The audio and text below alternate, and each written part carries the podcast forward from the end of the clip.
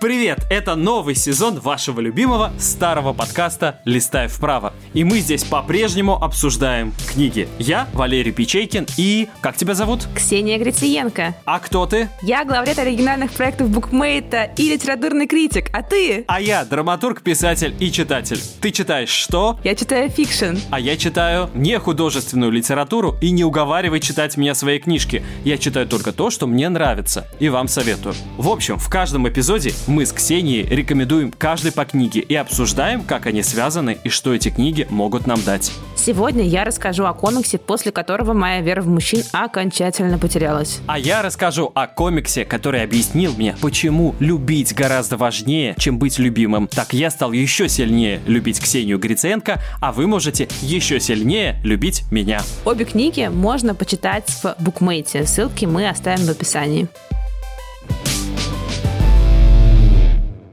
Мой комикс нарисовала и написала Лив Стрёмквист. Он называется «Расцветает. Самая красная из роз». Выпустила его издательство No Kidding Press в 2020 году, а потом переиздавала в 21, 22, 23. И я думаю, будет переиздавать, потому что любовь – это всегда свежая новость. Свежая как роза. И эту розу перевела Вера Козловская. И я сейчас тебе в двух словах постараюсь об этом комиксе рассказать. Для начала, он черно-белый. Я думал, что, может быть, надо доплатить что-то букмейту, чтобы он стал цветным. Нет, друзья, все в порядке. Он черно-белый, но иногда там появляется цвет. И вот цвет возникает в самых важных местах. Как вы понимаете, комикс про розу не может быть только черно-белым. И вот в этом комиксе цвет появляется, и он как бы даже вспыхивает. И это так здорово сделано. И комикс действительно таким образом передает очень яркое впечатление от встречи с любовью. У меня сегодня снова автофикшн, комикс «Сегодня последний день остатка твоей жизни», и это мемуары в форме комикса австрийской карикатуристки Улли Луст. На русский его перевели в 21 году Анна Рахманько и Мария Денисова, а опубликовала все тоже издательство No Kidding Press. Это автобиографический рассказ о 17-летней девушке Улли. Она сбегает из дома вместе с подругой и отправляется из Вены в Италию автостопом. И там случаются всякие разные наши любимые акты отчаяния, там есть даже пить или не пить.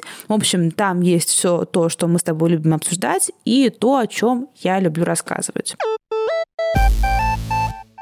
Сначала я бы хотела поговорить про комиксы, потому что это довольно нестандартный для нас выбор. Обычно мы с тобой говорим про обычные книги, классические, нонфик, художественная литература, но картинок там минимум. Иногда, конечно, встречаются, но все-таки это не картинки.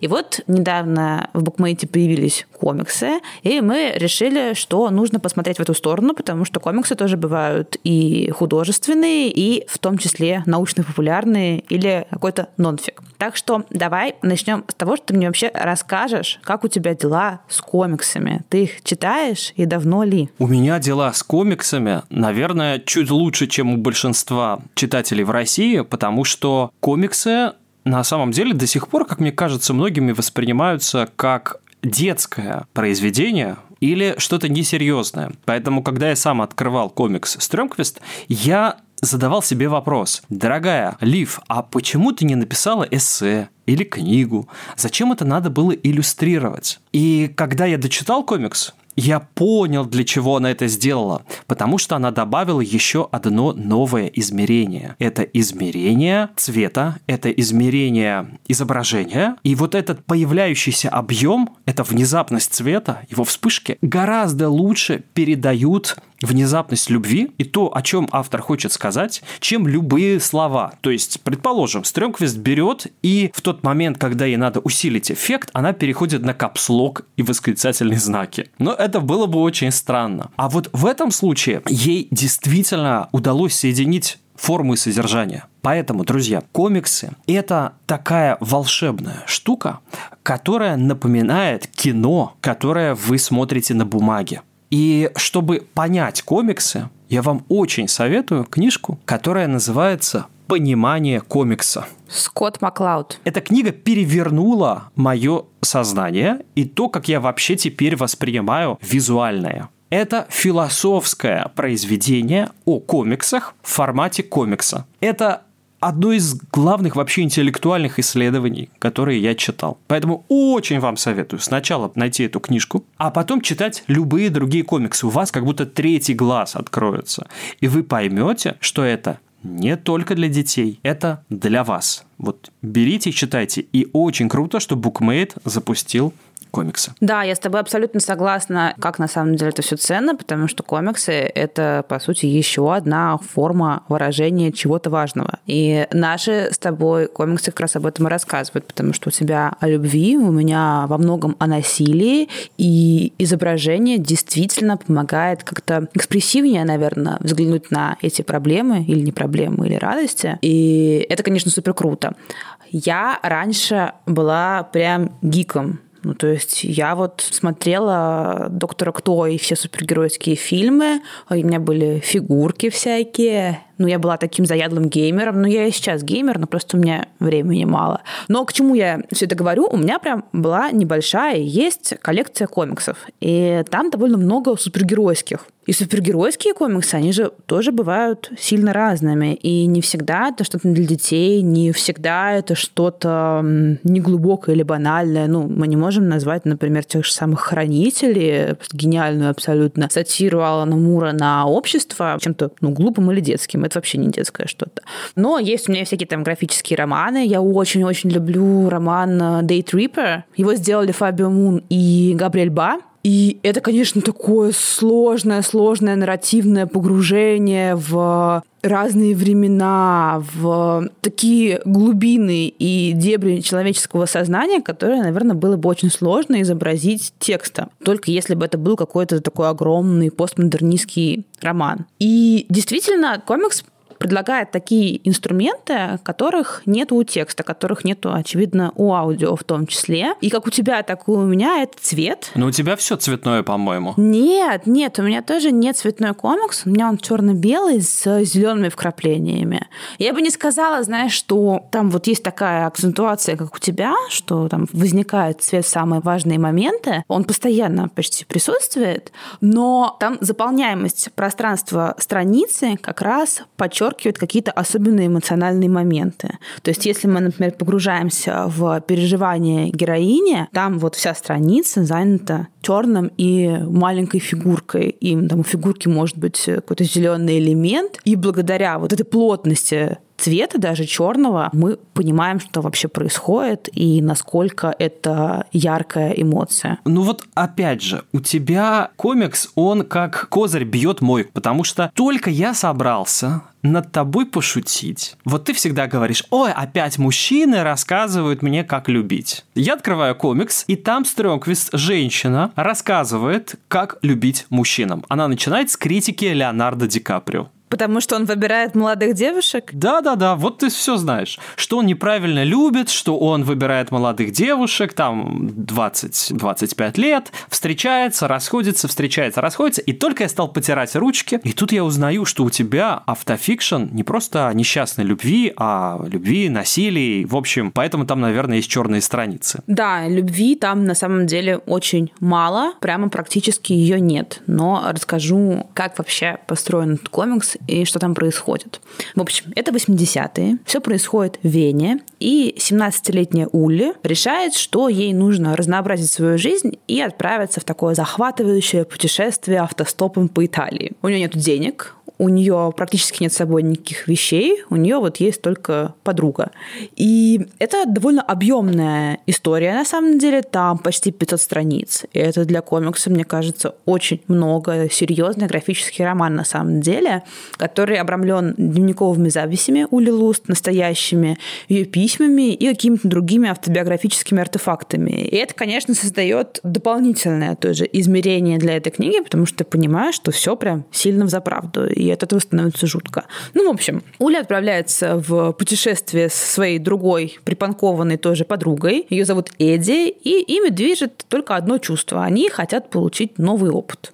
Они спят на земле, они попрошайничают, они занимаются сексом за деньги, и они примыкают к каким-то очень сомнительным группировкам, даже потом еще и бегают от полиции. И если сначала вот этот вот их спонтанный путь кажется таким, ну, экстремальным, забавным, то со временем история кажется все более мрачной и пугающей, потому что насилие плодится, его становится больше, а в конце концов к этому всему еще и добавляется героин. И вот как я тебе рассказывала, несмотря на то, что это скорее черно-белый комикс с такими небольшими вкраплениями зеленого цвета, он очень сильно экспрессивный. Стиль там постоянно меняется, Луст переходит к размышлениям своей героини или к сценам, которые вызывают сильные эмоции, там, например, «Ночь с неприятным мужчиной» или какой-то незабываемый прекрасный концерт группы Clash. И сразу заметно по изображению, насколько это что-то яркое, независимо от того, по-хорошему яркое или, к сожалению, трагически яркое.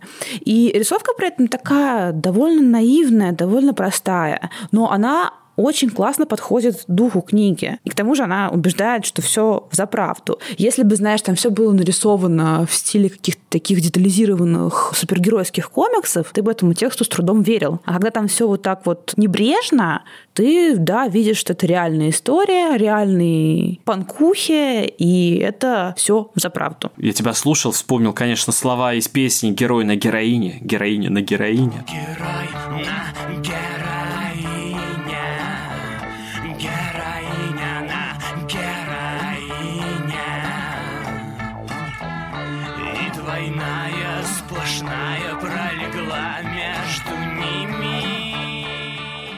Да-да-да, это действительно герой на героине и героиня на героине. И Уля на протяжении всей книги называет себя панком, она и выглядит как панк 80-х, но при этом это прям махровая бит-книга по всем параметрам, потому что эта история основана на собственном опыте и впечатлениях. Это вот такие путевые заметки. В некотором смысле, наверное, это можно было бы назвать импровизационной прозой. И Уля Луст, она, знаешь, не пишет текст таким вот линейным образом, здесь нет какого-то классического нарратива, типа завязка, кульминация, развязка, Тут я бы, наверное, провела какую-то параллель как раз э, на дороге Керуака потому что все вот такое спонтанное. И я не случайно сказала в том числе про литературу битников. Я читала, когда какие-то англоязычные тексты об этом графическом романе, об этом комиксе, я часто как раз встречала отсылки к битникам. И в том числе я читала о том, как литература битников почти всегда в учебниках представлена мужскими именами.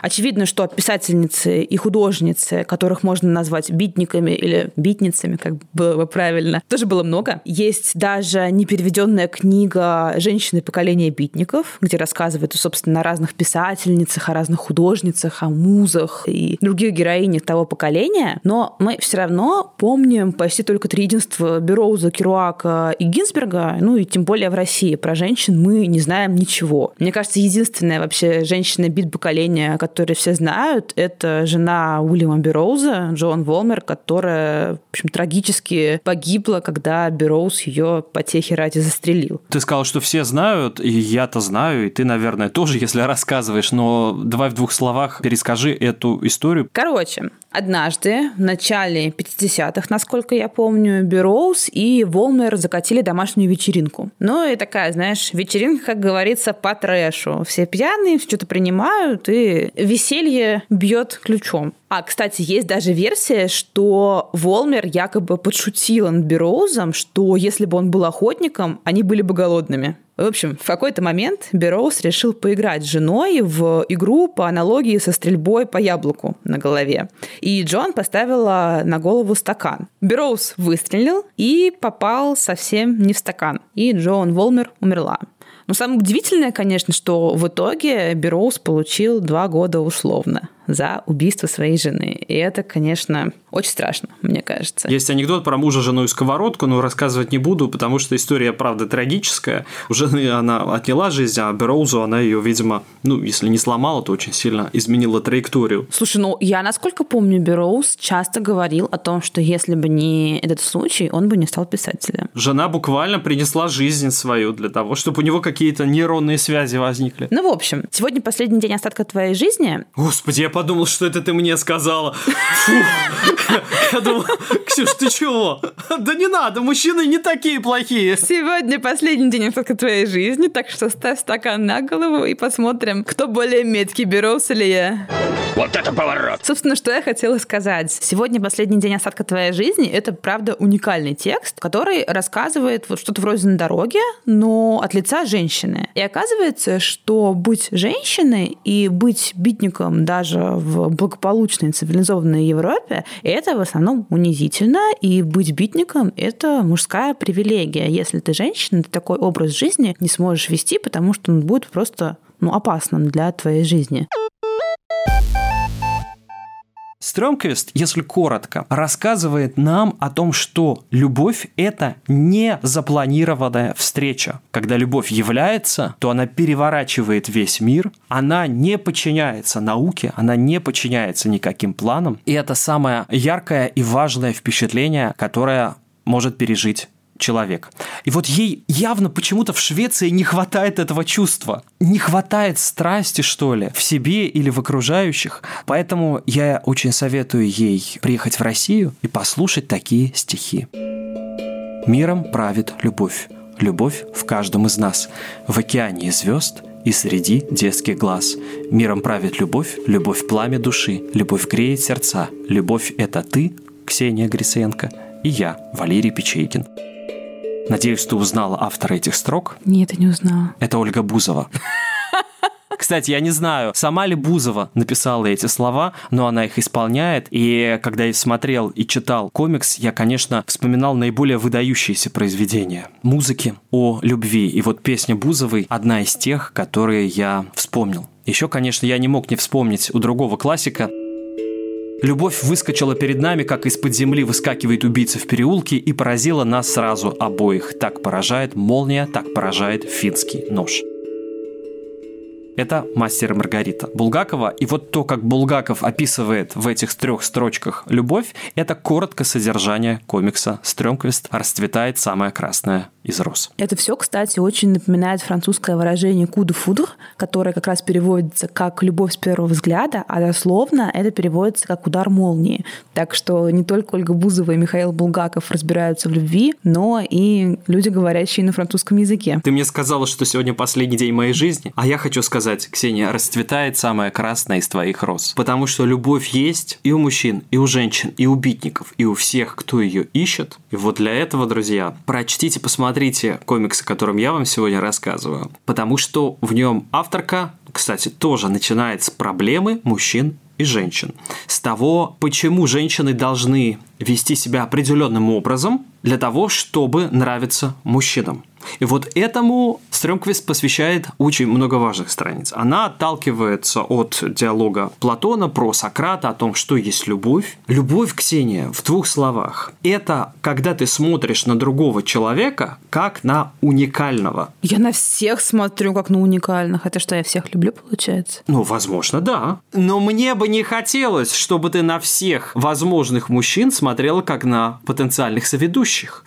Так вот, почему всегда, когда я признаюсь тебе в любви, ты ведешь себя холодно и отстраненно? Я понял. Это прочитав комикс. У меня тревожно избегающий тип привязанности. В том числе, и мы еще поговорим о нашей старой знакомой из книги Soulmate, Хелен Фишер, о том, что она все объяснила бы одним из типов, например, руководитель, строитель. А Стрёмквист все объясняет несколько иначе. Она говорит, что женщины стали такими холодными и отстраненными, женами для того, чтобы как бы демонстрировать мужественность. Потому что мужчина в отношениях – это человек, который скрывается от любви, а женщина для того, чтобы ее захотел мужчина добиваться, она должна демонстрировать, ну как там называется, сильная независимая женщина. Ну я признаю, что я раньше тоже так думала. Ну когда мне было там лет 20, я думала, что да, нужно не отвечать на сообщения, делать вид, что такая холодная и неприступная. Видишь, откуда это в тебе?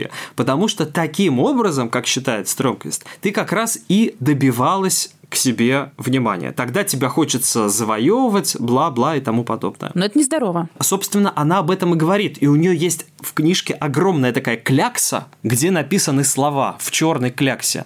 Она говорит, ну, то есть я не имею в виду, что это хорошо или плохо, да, вот как ведет себя Леонардо Ди Каприо. Я всего лишь имею в виду то, что в результате нет любви огромными буквами. Что можно себя так вести, но любви не будет. Конечно, потому что это построено, получается, на манипуляциях и на лжи. На перевороте отношений. В 19 веке мужчины, например, Сёрен Кierkegaard, датский философ, он был страстный, он был яркий, он был чувственный. Мужчина приходил один раз к женщине и произносил огромный монолог о своей любви. Как Кierkegaard подошел к своей возлюбленной, когда она играла на фортепиано, он сбросил ноты и сказал, какое мне дело до этой музыки, ведь я влюблен в тебя. И вот такой мужчина страстный, яркий, это мужчина 19 века.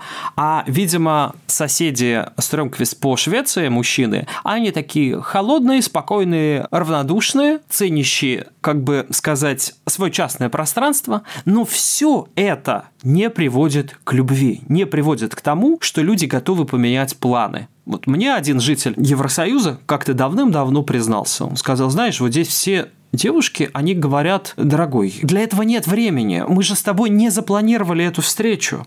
А планировать нужно заранее. А он, как я, человек из России, хочет встретиться. И он идет на эту встречу, хотя ее нет в планах. И вот Стрёмквист говорит, что любовь рождается только тогда, когда она ваши планы разрушает и создает тем самым новые. Слушай, мне кажется, это довольно такой взгляд на любовь, как на нечто деструктивное, нет? В любви есть страдания, как бы сказать, в гомеопатической дозе, но оно должно быть, иначе это не любовь. Название комикса «Расцветает самая красная из роз» взято из стихотворения Хильды Дулиттл, которой было 74 года, и вот она находилась в таком состоянии, вот как ты сказала, да, вот ничего деструктивного. Она проходила курс лечения в санатории, и к ней туда пришел журналист, которого звали Лайонел Дюран. И вот, значит, приходит к ней молодой человек, и эта 74-летняя дама расцветает. Она в него влюбляется. А он всего лишь пришел взять у нее интервью. Он уходит, и она не может его забыть. И пишет такие слова. «Зачем ты пришел и потревожил мой упадок? Я стара, я была стара, пока ты не пришел. Расцветает самая красная из роз. И это нелепо в это время, в этом месте, неподобающе, невозможно, даже слегка возмутительно, расцветает самая красная из роз. Так вот, ты, Ксения, как медсестра в холодных латексных перчатках. Ты заходишь и говоришь, ой, бабуль, вам не надо себя тревожить, у вас давление поднялось, в вашем возрасте это опасно и деструктивно. А бабуля говорит, я почувствовала себя живой, я почувствовала себя розой, которая расцвела. Мне плевать, мне уже осталось мало, я хочу эти остатки дней прожить влюбленной. Вот об этом Стрёмквист пишет комикс. Для этого она добавляет цвета в те моменты, как я сказал, где расцветает любовь. И, конечно, она вспоминает образ розы из очень известного произведения, где появляется роза. Это «Маленький принц», когда принц узнает, что есть, оказывается, сад, где сотни, тысячи роз, и они все как его роза, и она, оказывается, не уникальна. Но потом он говорит, нет, конечно, она абсолютно уникальна, потому что именно за ней я ухаживал, именно ее я накрывал стеклянным колпаком, чтобы ей было лучше. И это мне вот буквально напомнило историю моего друга, который месяц назад взял котенка с улицы. Потому что в первый день мой друг посмотрел на котенка и сказал, у него типовая внешность. Ну, это обычный дворовый котенок. А вот прошел месяц, и он знает каждый волосок, каждый усик и каждую шерстинку на его мордочке, и уже никогда не перепутает его с другим котенком. Вот это и есть любовь, что называется «я узнаю тебя из тысячи». А вот эта вот женщина, которая повстречалась с молодым человеком и влюбилась, она как потом жила? Она прихорашивалась, она встречала его еще когда-нибудь или нет? Нет, она и не прихорашивалась, и не встречала, он не ответил ей взаимностью, но ей и не нужна была взаимность. Счастье – это не быть любимым, счастье – это любить. И вот это открытие делает и наша поэтесса Хильда Дулиттл, это открытие делает и Стрёмквист, авторка комикса, это открытие делаю я сейчас для тех, кто еще не открыл, что такое любовь. Вначале ты говорил о том, что что Стрёмквист рассказывает, как женщины должны себя строить для отношений с мужчинами. Женщины и мужчины словно поменялись местами, и женщина стала вести себя как мужчина в XIX веке, то есть быть яркой и эмоциональной, но дело тут не в какой-то природной, в кавычках, женской эмоциональности, а в женской эмансипации. Это гораздо важнее, потому что женщина получила равные с мужчиной права, она стала заниматься образованием, она стала заниматься карьерой, и вот так случилось, что у нее для того, чтобы родить ребенка, осталось всего буквально пару лет. И поэтому, как говорит Стрёмквист, женщина в паре – это именно тот партнер, который принимает решение о том, чтобы завести ребенка. И вот в те два года, что она биологически может его завести и произвести на свет, женщина ну, просто вынуждена вести себя так же ярко, как когда-то вел себя мужчина в веке в 19.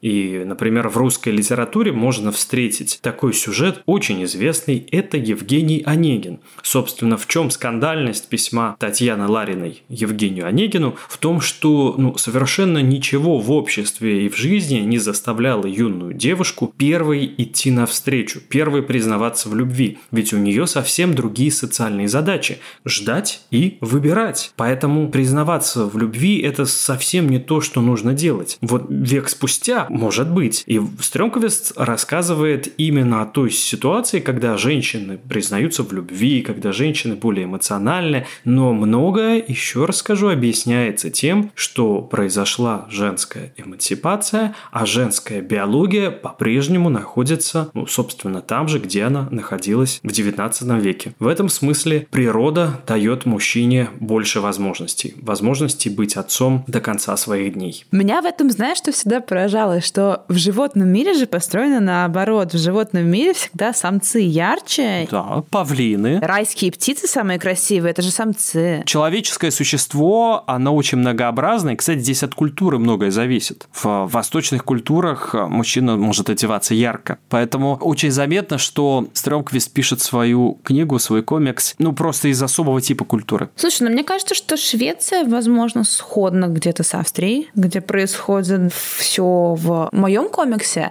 но при этом большая часть сегодня последний день остатка твоей жизни происходит в Италии.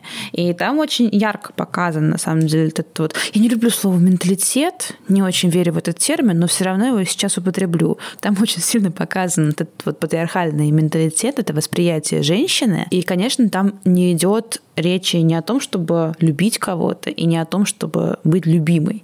Когда Улли едет в Европу, она хочет познакомиться с разными людьми, она хочет познакомиться с нищими, с политиками, с панками, интеллектуалами. Но в итоге оказывается, что все эти люди, мужчины, воспринимают ее буквально, это цитата, как дырку с ногами. У меня есть слова Стрёмкис про кебабное мясо. Прям так хочется добавить их вот в этот момент. Ну, давай ты доскажешь, потом я. Слова кебабника просто. Вот, и при том, что события происходят почти полвека назад, при каждом эпизоде насилия над главной героиней становится жутко гадко, потому что кажется, что ничего особенного не изменилось. И я вспоминаю свои университетские годы. Мы тогда с подругой переехали из Саратова в Петербург и ушли в максимальный отрыв. И многое, что происходит с ними, не кажется мне чем-то таким, знаешь, овердраматичным, чем-то нереалистичным. И уж тем более не кажется чем-то, что могло происходить там 50 лет назад, и поэтому вот все так. Мне кажется, что да, так бывает, и так происходит. И в противовес Улле, которая сначала так вот с задором вовлекается во все эти безумства, а потом быстро устает от них и начинает понимать, что происходит что-то нездоровое, есть в комиксе у нее спутница Эдди. И она, ну как бы правильно здесь сказать, секс-позитивная она любит секс. Ей он интересен с многими мужчинами. Она не очень выборочна в плане партнеров. Для нее каждый мужчина, вот как ты говоришь, уникален. И она говорит, что она действительно наслаждается сексом с каждым встречным, ей от этого хорошо. Но когда ты все это читаешь и все ты смотришь, ты немного сомневаешься, так ли это на самом деле, или это ее бунт. Ну, мол, вы так хотите меня развратить, не дождетесь, лучше я развращу вас. И каждый раз, когда вот я смотрела на сцены с э, подружкой Улли, я задумывалась, для чего на самом деле этот персонаж поставлен и почему она так противопоставлена своей подруге. Я с тобой немного не соглашусь, но через Стрёмквест она как раз говорит, что если у вас такая секс-позитивность, что вы занимаетесь сексом с сотней мужчин, то каждый из них для вас не уникален. Сладшейминг какой-то. И она говорит, что капитализм лишает нас очень важной возможности остановиться на определенном выборе. И вот у Стрёмквест я обещал тебе слова, как ты сказала, про кебабника, про кебабное мясо. Послушайте их. Мне кажется, это самая важная страница в книге. Влюбленность – это ведь когда ты совершенно бессилен, без рук и ног. Ты как будто кебабное мясо, которое крутится на вертеле в пропахшем миром ларьке, не способное ни на что, кроме того, чтобы гореть беспомощно. Ты ничего не можешь, ты как будто просто какое-то место, место, в котором живет желание, желание быть рядом с каким-нибудь чурбаном по имени Кевин. Конечно, как женщина с определенным опытом, ты уже насмотрелась на таких чурбанов и говоришь, Стрёмквист, дорогая, я просто хочу спокойного, рационального, обеспеченного, 30-40 лет, мужчину с высшим образованием и так далее и тому подобное. А она говорит себе, Ксюш, доверься любви. Слушай, ну это описание, оно как будто бы лишает влюбленного субъектности какой-то. Растворение в объекте любви ты говоришь, неважно, любишь ли ты меня, как наша поэтесса, важно, что я люблю тебя, и я как бы приношу свою личность тебе в дар. Вот это то, как считает Стрёмквист, и есть высшая форма любви. А знаешь, Валерий, что еще есть красное? Красный еще флаг есть. И вот мне кажется, что вот это вот полное растворение в партнере, полное растворение в своем чувстве, когда это происходит с тобой в начале отношений, это красный флаг, это какой-то тревожный звоночек, и это почти наверняка, во всяком случае, я могу говорить по своему опыту и опыту своих знакомых, ни к чему хорошему не приводит. А и не должно приводить ни к чему хорошему, потому что это не проект. Она говорит, что любовь – это мини-религия потому что у нее тоже есть как бы свои ритуалы и как бы взаимное поклонение друг другу или поклонение одного человека другого. Но в отношениях с божеством, если это не идол, если это какая-то традиционная монотеистическая религия, у Бога можно только просить о чем-то в молитве. А в идольской религии ты можешь заклинать идола. Вот ты, видимо, приверженка такого типа отношений, когда ты заклинаешь идола, ты произносишь некую мантру, и он должен ответить тебе определенным действием.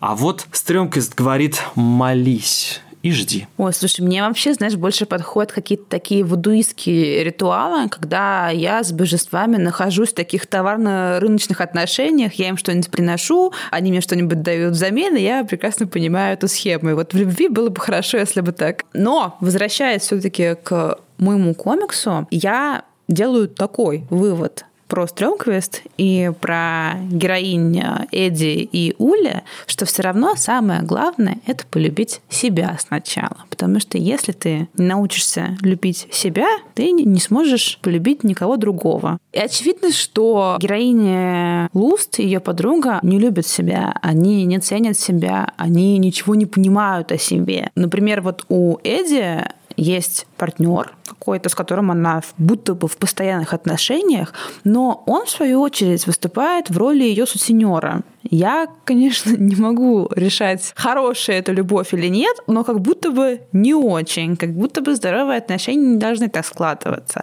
А у Ули Луст, точнее у ее героини, еще все хуже, потому что она заводит отношения со своим насильником.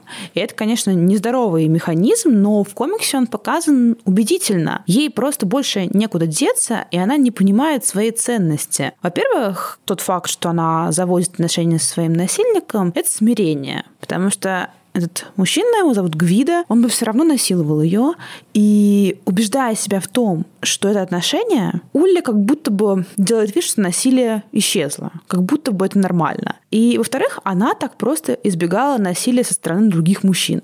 Это кошмарно, в итоге это все заканчивается рукоприкладством, и в контексте, конечно, это неудивительно.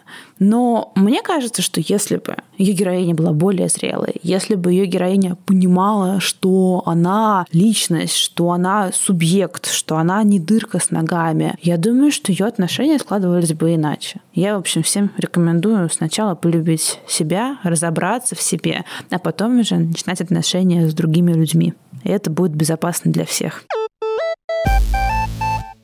У нас есть старая знакомая, Хелен Фишер, дама, которая все делила на известные типы. Я, кстати, когда читал этот комикс, я сам сначала вспомнил Хелен Фишер, а потом увидел ее буквально на страницах комикса. Ну, увидел цитату из нее, что, дескать, Хелен Фишер все объясняет воздействием там тестостерона, например, и типом руководителя, или там какими-то другими там гормональными изменениями или преобладаниями в организме. Вот можно, опять же, увидеть нашу любовь таким редукционистским приемом, свести это все к определенным типам, к определенным отношениям. Но мы же для этого и читаем книги, чтобы мыслить более объемно. В книжке «Воля к смыслу» Франкла я рассказывал, как он говорит, смотрите, там шар и цилиндр дают одинаковую проекцию, но это абсолютно два разных явления. И вот Стрёмквист говорит, друзья, вы любовь как огромный, непознаваемый объект можете увидеть с одной стороны, но она больше. Вы можете увидеть ее через э, Хелен Фишер. Вы можете увидеть ее через сессию с психотерапевтом, который скажет, береги себя, Ксюша, ты тот самый инструмент, самый важный, кушай, значит, мюсли и так далее. Строгвест в каком-то смысле открывает нам, что сердцевина любви – это романтика. Неподконтрольная науки, в каком-то смысле она даже с Хелен Фишер и вообще с наукой находится не то чтобы в конфликте, она обращает наше внимание, что не ненаучное объяснение бывает гораздо более полным. Вот ты, например, любишь магию же, ты любишь все жуткое, у тебя есть такой телеграм. И вот для того, чтобы довериться этой жути, ты ведь когда читаешь жуткое или смотришь жуткое, ты не сидишь обложившись литературоведческой или киноведческой литературой и говоришь, так, сейчас при помощи монтажа меня будут пугать. Я знаю, что тревожная музыка появляется в тревожный момент. Нет, ты доверяешься жути, и Стрёмквест говорит, так доверься и любви, как ты доверяешься страху. Но у меня-то при этом как раз есть эта литературоведческая и где-то киноведческая база, на которую я эти ощущения накладываю. Природа да, не построила любовь так, что сначала ты изучаешь теорию любви, а потом ей занимаешься. И пока вот ты не сдашь экзамен по любви, тебе любить нельзя. Нет, любовь – это некий, я не знаю, поток, который возникает, когда сливаются две реки. В общем, я заговорил как поэт. И вот поэзия любви, песня о любви – это на самом деле лучший итог. И всем желаю прожить свою жизнь так, как об этом поется в песнях Бузовой. И очень боюсь прожить ее так, как Ксения в твоем комиксе. Мне кажется, это просто на самом деле энциклопедия. Живите так, чтобы не иметь любви. Такие вредные советы. А мне кажется, это как раз энциклопедия того, как нужно сначала сформироваться, потому что ну, героиням 17 лет, о чем здесь может идти речь, а потом уже опускаться во всякие авантюры сомнительные. И вот любовь, в которой ты растворяешься, это тоже очень часто сомнительно сомнительная авантюра. Но давай поэзию. Ты мой бог, пусть все об этом знают. Ты мой бог, ты первый мне сумел открыть любовь, и тебя я боготворю. Ксения Николаевна Гриценко. Ты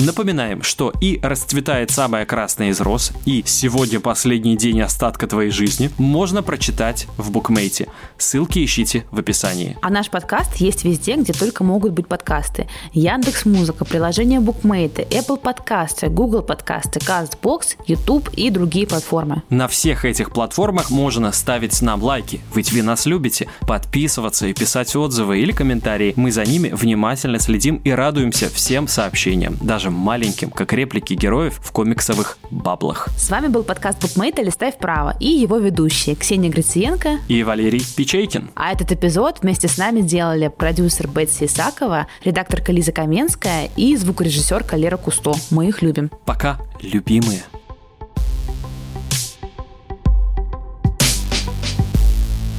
Вот если бы ты узнала, что твой пес тебя не любит, как бы ты себя повела? Завела нового, этого бы выкинула. Да нет, конечно. Наверное, бы попыталась как-то добиться его любви. Значит, ты не Бейонсе, которая в песне Irreplaceable говорит о том, что если ты будешь мне изменять, дорогой мой, или если я не буду чувствовать твоей любви, ты irreplaceable. В общем, ты заменимый. Незаменимых у нас нет. Но при этом она простила измены Джейзи, знаешь ли. Ну, вот об этом, кстати, Стрёмквист говорит, что вот конкретно с Джейзи надо разойтись, но вообще, дорогие мои, как говорят на дневных телешоу, за любовь надо бороться.